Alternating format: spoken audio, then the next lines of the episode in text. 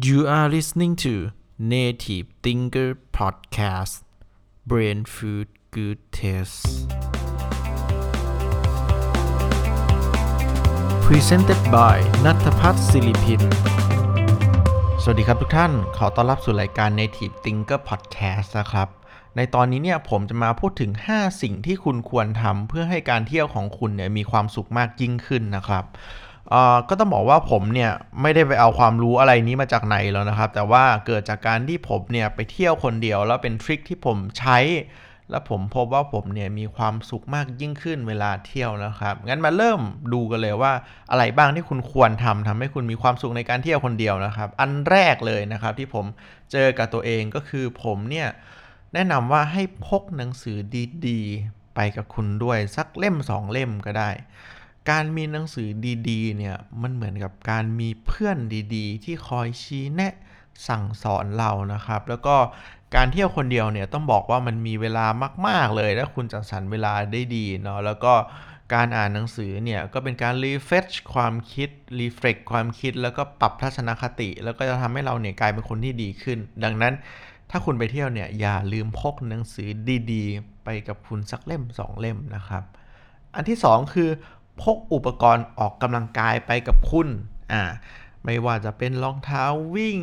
แว่นตาว่ายน้ำกางเกงว่ายน้ำเวทปอกแขนอะไรก็แล้วแต่นะ คุณเนี่ยเวลาไปเที่ยวเนี่ยมันมักจะมีโอกาสที่คุณเนี่ยจะมีโอกาสออกกำลังกาย แล้วก็คุณเนี่ยอย่าพลาดโอกาสนั้นนะครับ เพราะว่า จะทำให้คุณเนี่ยได้เห็นมุมมองใหม่ๆ ในการใช้ชีวิตของคนท้องถิ่น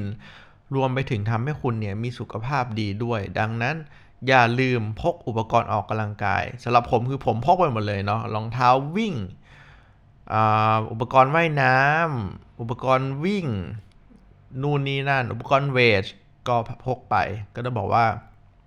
ในทุกสถานการณ์เนี่ยทำให้เราออกกำลังกายได้ และการที่คุณไปเที่ยวแล้วคุณกลับมาเนี่ยกลาย เป็นว่าคุณเนี่ยมีสุขภาพดีขึ้นก็ต้องบอกว่าเป็นสิ่งที่ดีมาก ๆ เลย ก็แนะนำนะครับ อันที่ 2 อันที่ 3 คือพกหูฟังและลำโพงไปด้วยอ่าทำไม เพราะว่าการที่เราไปเที่ยวคนเดียวเนี่ย ต้องบอกว่ามันก็ค่อนข้างที่จะเหงาเลย แล้วก็ถ้าเรามีลำโพงดีๆ ถ้าเหงาเหงาก็เปิดเพลงคอเคลียร์ไป หรือว่าฟังพอดแคสต์ก็ได้นะครับ หรือว่าจะ ดูซีรีส์ออนไลน์หรืออะไรก็ตาม ดังนั้นการมีลำโพงดีๆ และมีหูฟังดีๆเนี่ยจะช่วยให้การไปเที่ยวคนเดียวเนี่ยไม่เหงาเลยอ่าอันนี้อันที่ 3 อันที่ 4 คือ พูดคุยกับคนแปลกหน้าอ่าผมพบว่าการไปเที่ยวคนเดียวเนี่ยแล้วถ้าเราเนี่ยเปิดใจพูดคุยกับคนแปลกหน้าเนี่ยจะทำให้เราเนี่ยได้ประสบการณ์ชีวิตใหม่ ๆ และเห็นโลกที่กว้างขึ้น การพูดคุยกับคนแปลกหน้าเนี่ยมันไม่ได้แปลว่าไปสั่งข้าวนะครับ แต่ว่าการที่มี deep conversation กับคนแปลกหน้า จะทำให้เราเนี่ยเห็นมุมมองใหม่ๆ มากขึ้นยกตัวอย่างเช่น ผมก็คุยกับคนขับแกล็บว่าโอเค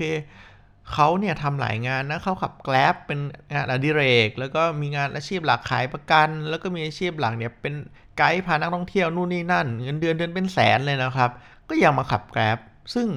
โอเค เราก็ทำให้รู้ว่าโอเค มันมีคนแบบนี้อยู่ หรือผมก็พูดคุยกับคนต่างชาติที่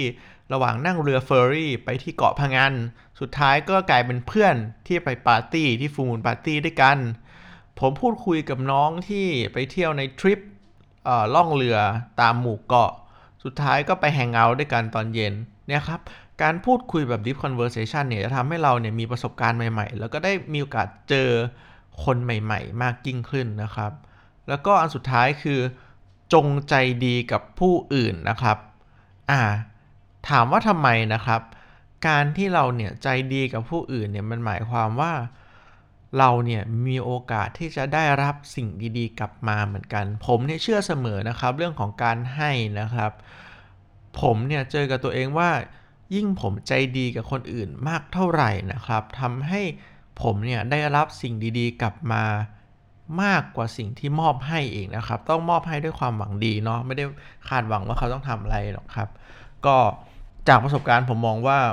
มันไม่เสียหายเลยที่คุณจะทำดีกับผู้อื่น การบอกขอบคุณนะครับ การช่วยเหลือเล็กๆน้อยๆเนี่ย จะทำให้เราเนี่ยมีโอกาสที่จะเจอคนดีๆ ในชีวิตมากยิ่งขึ้น แล้วก็มีโอกาสที่จะได้รับโอกาสได้รับสิ่งดีๆ กลับมาครับ อ่า